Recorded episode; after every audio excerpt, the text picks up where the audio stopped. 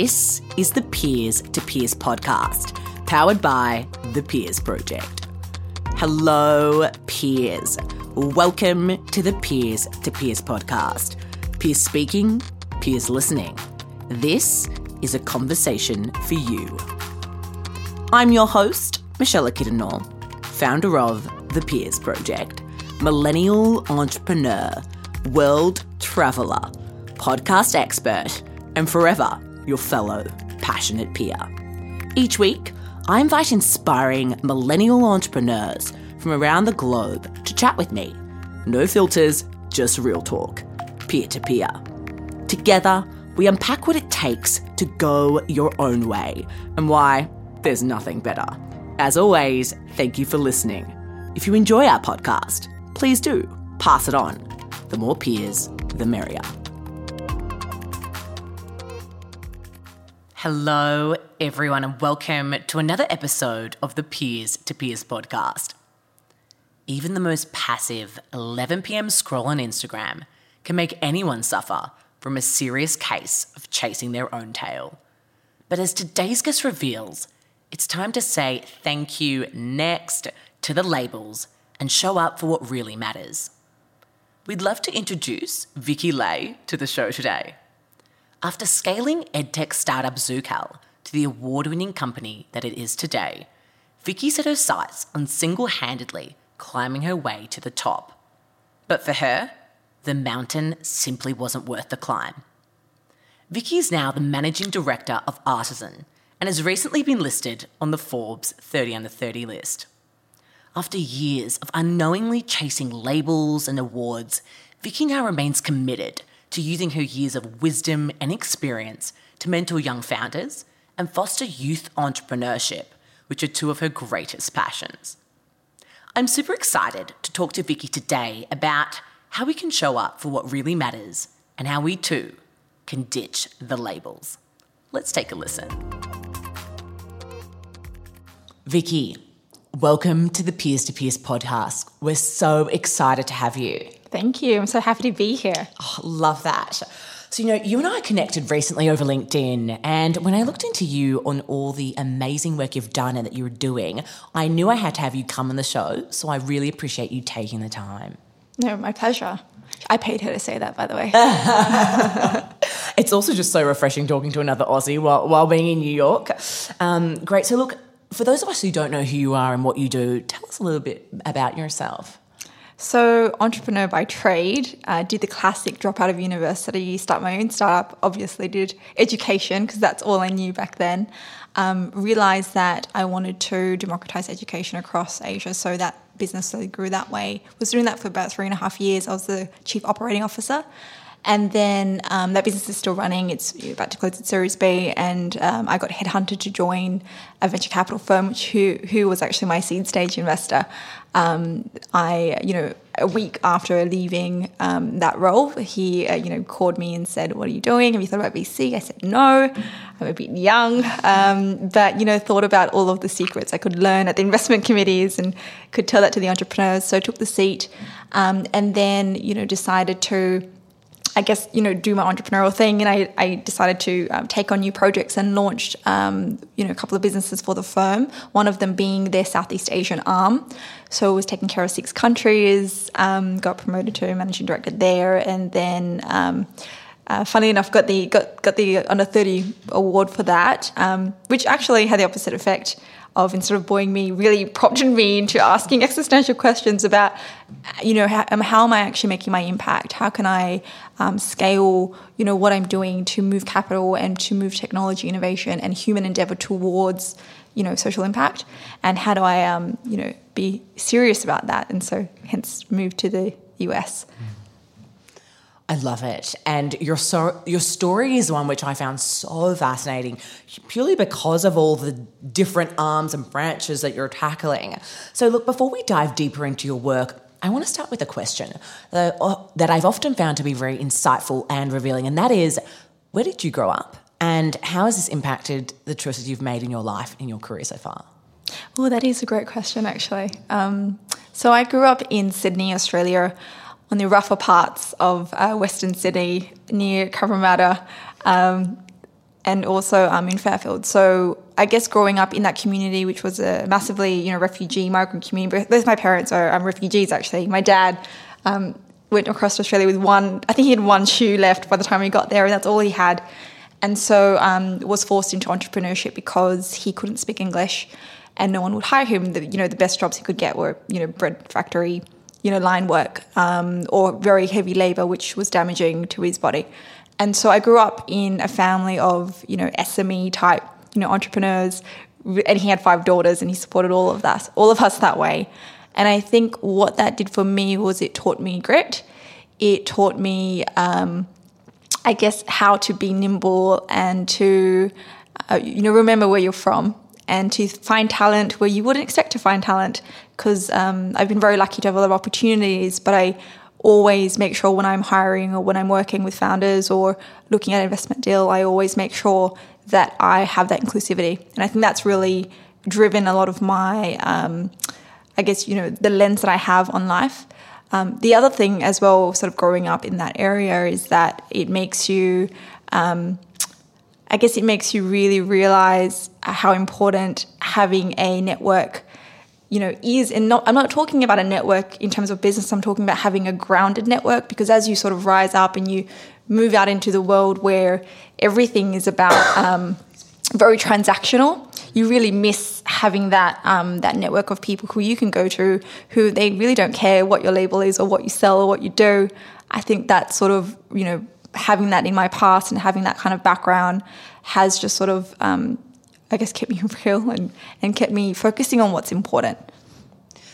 I love that. I think that so many times, especially with this world of social media where everything's glossed over, we've got fake friends, we've got, you know, followers, what and whatnot can, you can lose yourself, you know, especially when you're trying to progress, when you're trying to do things, when you're trying to stand out from the crowd. And I think it's just having those core people. I couldn't agree more when you say that. Having those core people to just ground you and, and just, just, tell you you're being an ass. Exactly. Like, just get off your fucking high horse. Sorry, yeah, I can't yeah. know if I can say that. Get off your high horse and just, you know, yes. be a real person. I think that's really important. Agreed. I love that. So, look, talk to us a little bit about how you ended up progressing. I saw that you, you know, you studied at the University of Sydney. You know, what were your Technology uni- Sydney? Technology Sydney. Yeah. That's it. What were your university days like for you? I'm a really bad student. it took me 10 years to finish my degree. I'm not even kidding. Because I dropped out, went back, tried to do it during while doing a startup, and obviously um, doing doing an education startup. My um, my peak period was when we had exams. So I was just never never there for exams or the first three weeks of a uni. So I failed multiple times. Um, so that's what it was like. Um, but I think in the first few years before I had done my startup, it was very much about just learning who I was. And you know, I, I think when people look at my career, they think, "Oh, you were you planned everything out," and it, it was not like that way at all. I was very confused, um, and I sort of fell into things and tried just to do my best with what I had. At that time, I was one of the students who could never pick. I changed majors probably like six times, wasted so many credits just trying to figure out because I didn't know what I wanted to do and, and you know who I wanted to be. And I think that that's a message that's not really conveyed is that everyone thinks everyone works it out and you know the story, you know the end picture in advance, and that's not how it is at all. Sometimes you just have to have faith and turn the puzzle pieces over as they come because you don't get the you don't you don't get the box and you also don't get all the pieces in one go. So being okay with that and, and walking that path. Mm. How do we learn to be okay with uncertainty? Still learning. Are we all? yeah. I think I think the thing about uncertainty is that one is to always um, one is to always realize that uncertainty is a good thing because it keeps things interesting and it's a great learning opportunity. The second thing is, and this is something I talk to a lot of young people that I mentor, um, you know, through my nonprofits, and also a lot of people reach out, and they always talk to me about um, being uncertain with their career or not knowing what path to take, and um, or also being having something in front of them and having the task being so big that they sometimes feel that they aren't, uh, you know, they're not uh, an effective enough channel to be able to execute on that. So I always tell them to see you're you're not the work You are def- you are not the work, and it's not your responsibility to know what you'll be working on. Your job is to show up and be the best that you can in doing the little things, in the process stuff, in having a great routine, in making sure you follow up when you, you do business development, making sure that you, um, you know, that you're good with your time management. If you do all of those things, the opportunities will come to you. The problem is that people they get upset because they're not actually doing the little things and they think they're not hitting the human potential, but it's actually nothing to do with your career and uncertainty. It's all because you're not doing the day to day things. And that's something that I've learned through a lot of painful personal experience, but also with witnessing. And I also coach CEOs, um, as you know, um, but sort of just coaching and working with people is that I've noticed that trend is that human potential and unfulfilled human potential looks, um, you know, it's not actually your postcode or your career or whatever it is. It's a day to day habit. I'm not even Just sure if I answered I your question. I was just on my soapbox just then. I honestly, I was just thinking in my head, the marketing, like the, the quotes that are going to come from this episode. no, I just, I think that's just such, you've just hit the nail on the head with that. And I just think that, I mean, you know, so many of our peers out there listening, you know, are so confused about mm-hmm. where they're going and, you know, whether it's in their mid 20s or they've just graduated their early 20s or even in their late 20s where they're like, I've now done five to six years in this one career and I don't even know if this is for me. And I think mm-hmm. it's, I think it's also just the idea of just being okay at, with, it's been okay about not knowing where you're going and just Exactly. going, it's all right, you mm. know? And just a side, yeah, a, a side thing on that, it's okay to stand stand still as well. Sometimes that is the bravest thing you can you can do, and it actually is what your character needs: is to stand still and to be okay without the labels, without the titles, without the the big pay packet or whatever it is that you you know are used to having or are pining for. Um, sometimes that's the bravest thing you can do. I love that. Okay, so Vicky, I want to talk a bit deeper into your edtech startup. I want to understand a bit more about those early challenges. Getting it off the ground was your first business. You know, what were some of those challenges you experienced? Second business. Oh, second business. Okay.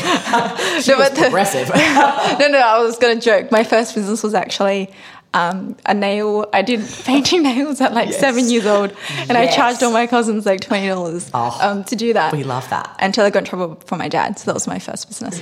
Um, but the second, um, yeah, so it was interesting the way I fell into it though, because I wasn't actually in the founding team. There was another founding team which fell apart and the business was negative cash flows, had no money left, and it was just the CEO who was a close friend of mine from uni and he came to me and told me all the things that were wrong with the business and how they were running out of money. And um, he told me the vision of democratizing education and I fell in love with it. Always knew I was going to do a business, had about $13,000, I think, in saved uh, cash as a student, dumped all of it into the business, unsecured, no signature. And we used that money to fund um, Silicon Valley trips and raised the capital that really formed the next founding team, um, laid the foundation to increase it 10x year on year, um, and um, you know actually, I guess resurrected the business from scratch. So I wasn't. I think you know they were really sweet and said you're definitely part of the new co-founding team. Um, but I think so. I think that was the the first thing in terms of starting out, scaling the business as a first time founder, as a first time chief operating officer, was insane. I don't know if I would go back into it knowing what I know now. I kind of think that the naivety and the rose colored glasses helped a lot because, you know, the, I was working like seven days a week. I was not sleeping. I was sleeping on the office floor, literally on bean bags, you know, for like three hours trying to get through um, peak. So I, I think the biggest issue, and we touched on this when I was, you know, when, when the microphones were off, were, um, you know, scaling, scaling yourself and making sure that you have a good team around you and that you know where to focus as an entrepreneur is really a tough question and something that doesn't go away. Every stage, every challenge, that that hurdle of scaling the next level is um, is recurring. How do we figure out where to focus? That's a great question too. Um, I was told a story um, when I went went on my first trips to Silicon Valley um, by the founder of Pando Daily, who um, Sarah Lacy, I'm not sure if you know her, but she was telling me a story that she got told, which was as an entrepreneur, it's the same as going into a really messy room. The tables are upside down, there's like paint on the ceiling. And, you know, as an entrepreneur, you can feel overwhelmed because all you've got is just you and a dustpan, pretty much. Um, no one is expecting you to clean the room. Okay. Your job is to know what to clean and when and be okay with the rest of it sort of being, you know, shambles as it usually is. And I, so I think um, an important way to answer that question is to make sure you carve out thinking time in your week. Hey, this is something that I that I that I learned later on is that you have to have um, time, quiet time with yourself, because everyone will give you advice about the business. Everyone will give you advice about life, and to be honest, you're the one on the ground every day. I tell this to my to my startups that I mentor or that I sit on boards with, is that um, I can I can tell you things, but no one knows the business better than you. And you need to learn how to tap into your own intuition and into creativity to be able to answer those questions. Um, and so the only way to do that is to allow creative time. A lot of creatives and artists know this already. They do this, they talk about this. And it's only because I'm a writer too that I actually learned this skill is that entrepreneurs are also artists because they're creating something from scratch. And so you've got to approach business planning and business strategy and decision making the way an artist would or a writer would writing a book, because that's what you're doing. Analogy is so great and it actually rings so true. Mm-hmm. And I just think that it's, I mean, you know, I'm a first time founder and it's just, you feel like, at times, you feel like you've got to do everything all the time. Mm-hmm. And I could not agree more. It's having those spaces blocked out where you're just, you've literally not planned anything. Couple of hours here, couple of hours there that often end up being the most valuable times. And you actually give yourself a second to think. What, alongside giving yourself time to think and blocking out those times, what, you know, what second piece of advice would you give to, to early stage founders who are trying to navigate everything? Don't reinvent the wheel.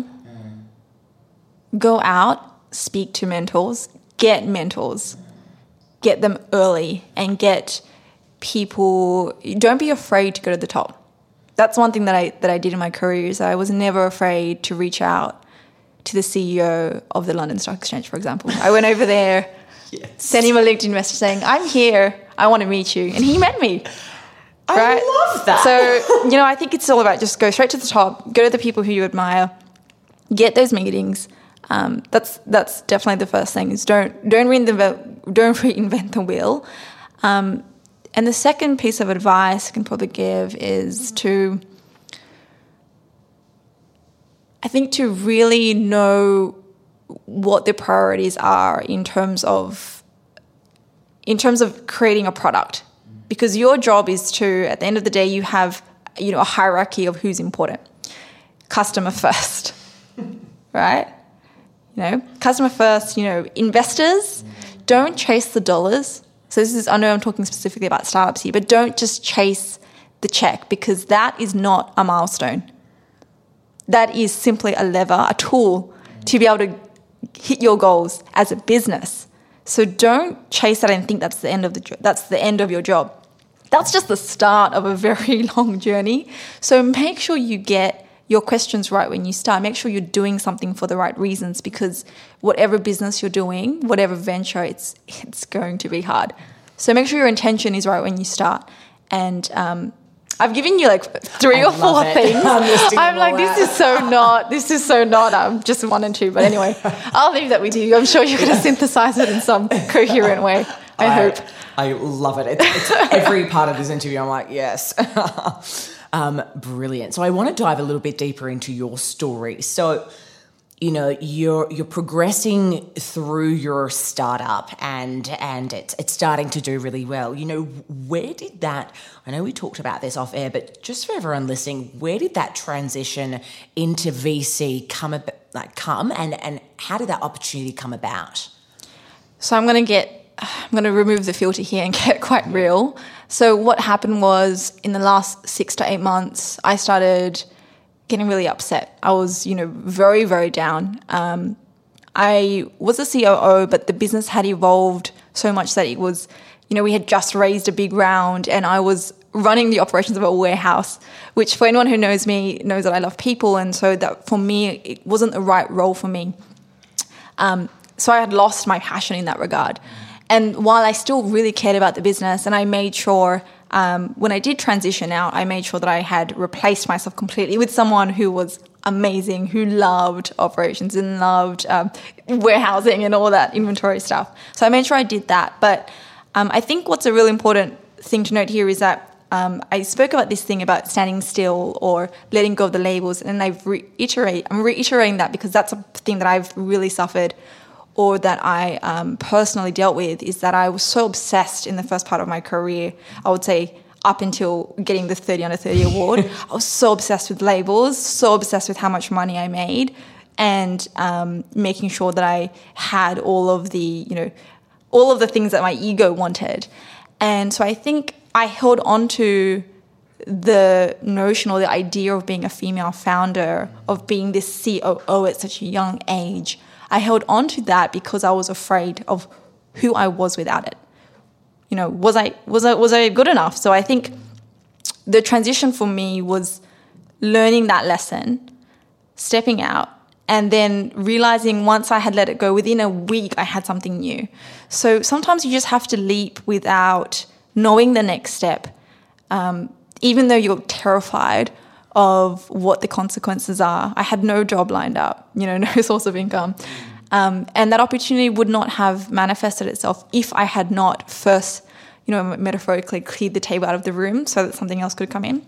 So I think that that um, that's sort of how the transition came about. I wish I had a better, you know, this is the five steps to get into VC. I don't don't have that. No. Mm.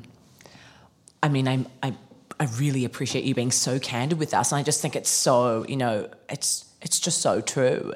You know, I think, and I'm totally a culprit of this myself. I think, you know, we're always on to the next thing, and it's what, mm. how can we be bigger, better?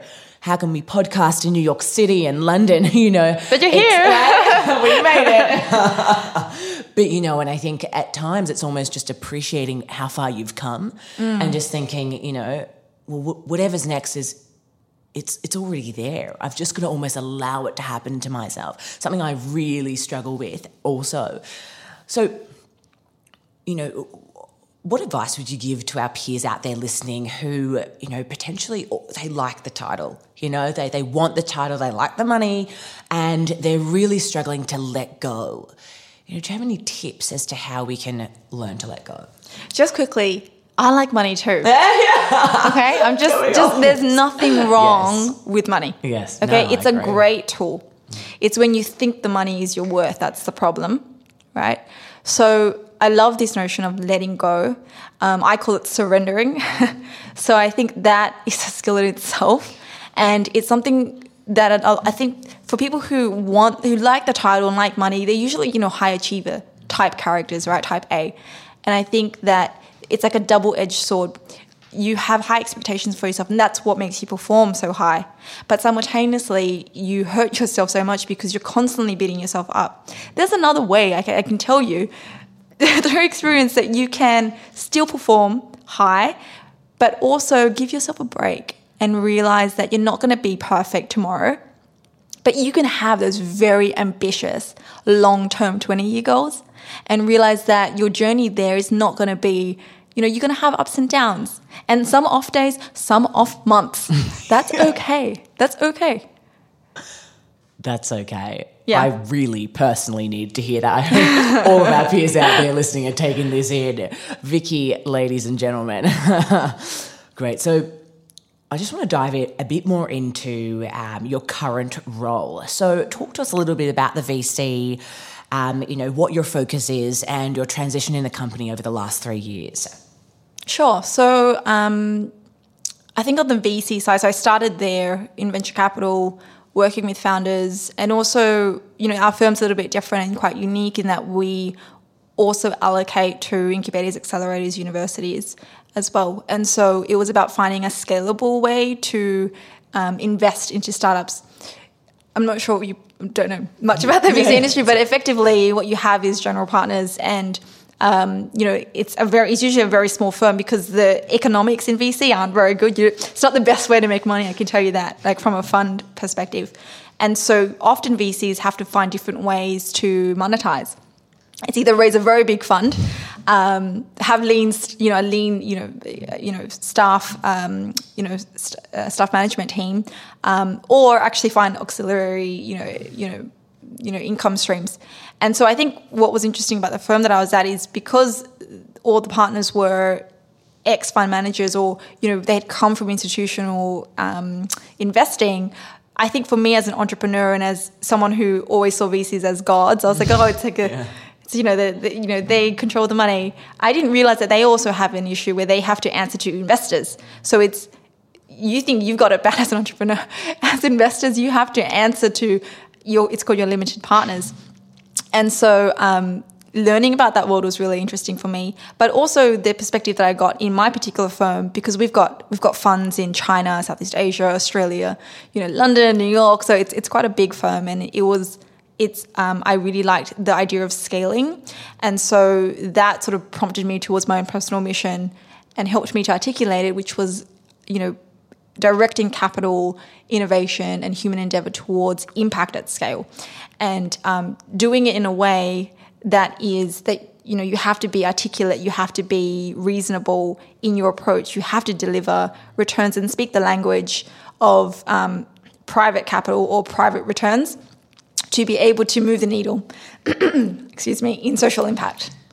Huge. And i think that's it's just so right that you say that around i mean i'm not in the startup community, but you hear about it. It's always the VCs, the VCs, the VCs, and it's just so interesting hearing about it from of you know from the VC and, and thinking that they've got people to answer to too, and and how do you manage you know the different the different areas, the different divisions you've got around the world. So, what do you think was one of your I guess early challenges taking on that role? And you said you expanded across Southeast Asia and you built that out. How did that even come about, and how did you tackle that? Oh, that was just. Oh, okay. So this is probably. Um, I think it's the way I've always approached any place I've worked at. So I always treat it like my business. I don't care if I have an equity stake or not. And usually, what it does is it turns into some kind of something like that because they see my value. Um, but the way I got that opportunity was um, I just did, got my job done in two days. And then in the three days, I would spend my time adding value to everybody in the business. So I I helped a crowdfunding startup or help a crowdfunding platform within the firm gets launched and raise capital.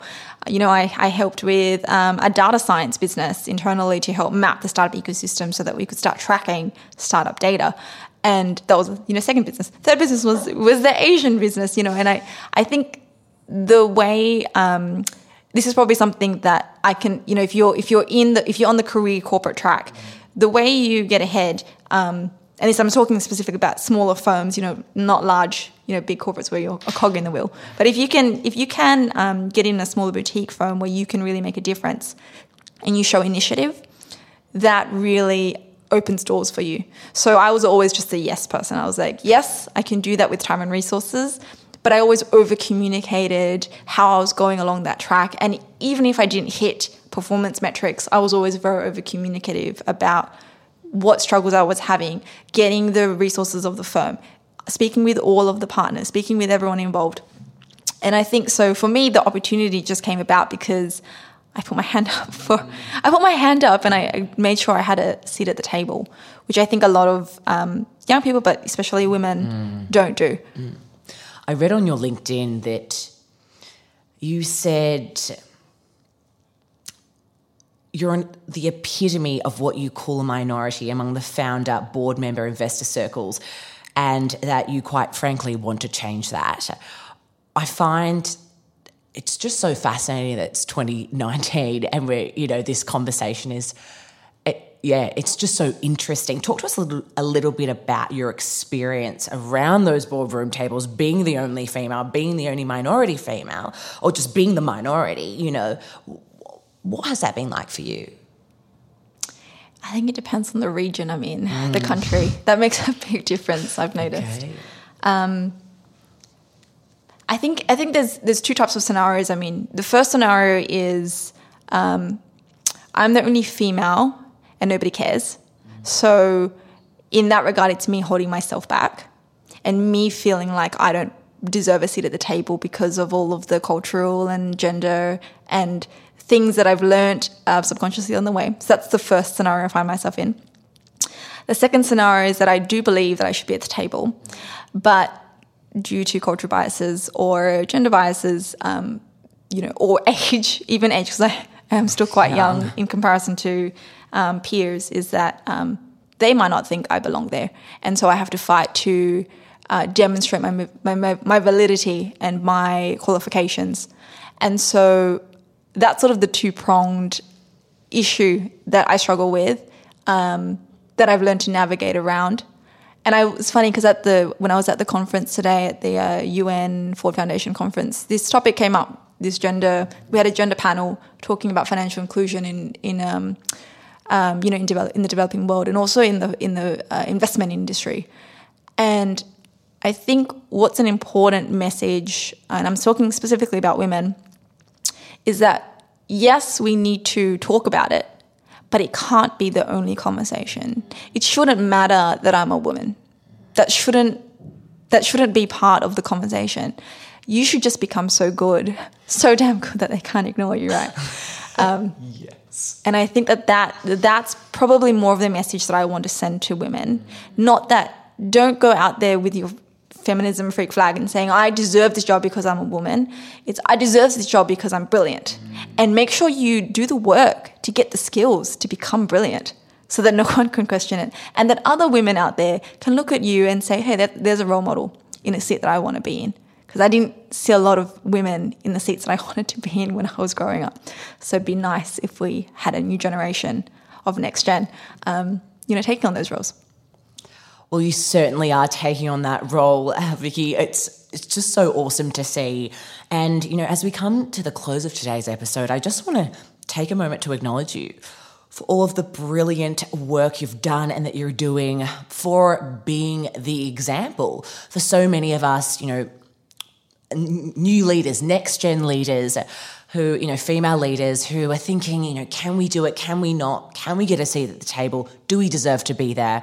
You know, your your presence, your ability to speak up, to continuously put your hand up really does show us that we can do it too. So we really appreciate you for that. Thank you. Of course.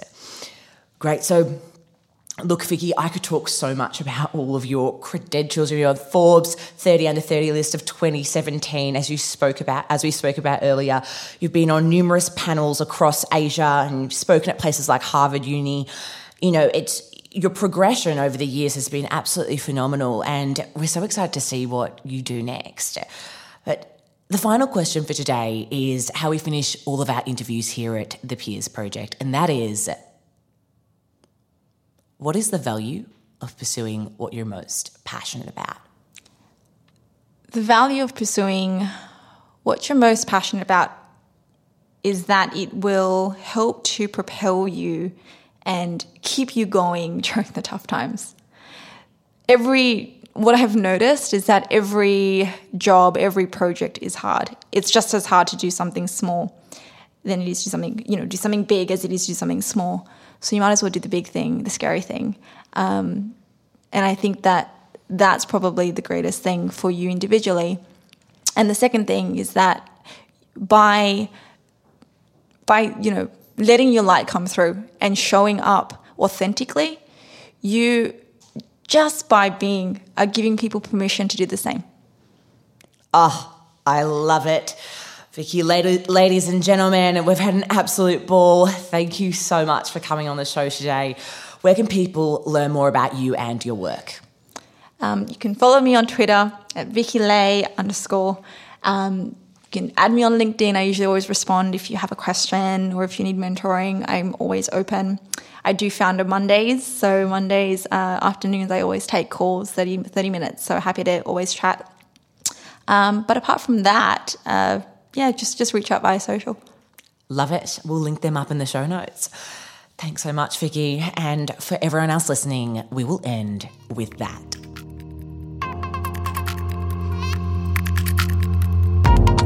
peers, that's a wrap. Thank you for tuning in to the latest episode of the Peers to Peers podcast. We hope you've enjoyed your introduction to our latest guest peer and that you find them as gung ho as we do, which is our way of saying inspirational. For more, make sure to subscribe to our show on iTunes, Spotify, or any app where podcasts are played, and leave us a review. We produce with passion, and it doesn't stop here. To see what else we're up to, visit thepeersproject.com or follow us on Instagram at the Peers Project. We'll have fresh, real talk for you next week, peers. Until then, if you need inspiration, look amongst your peers.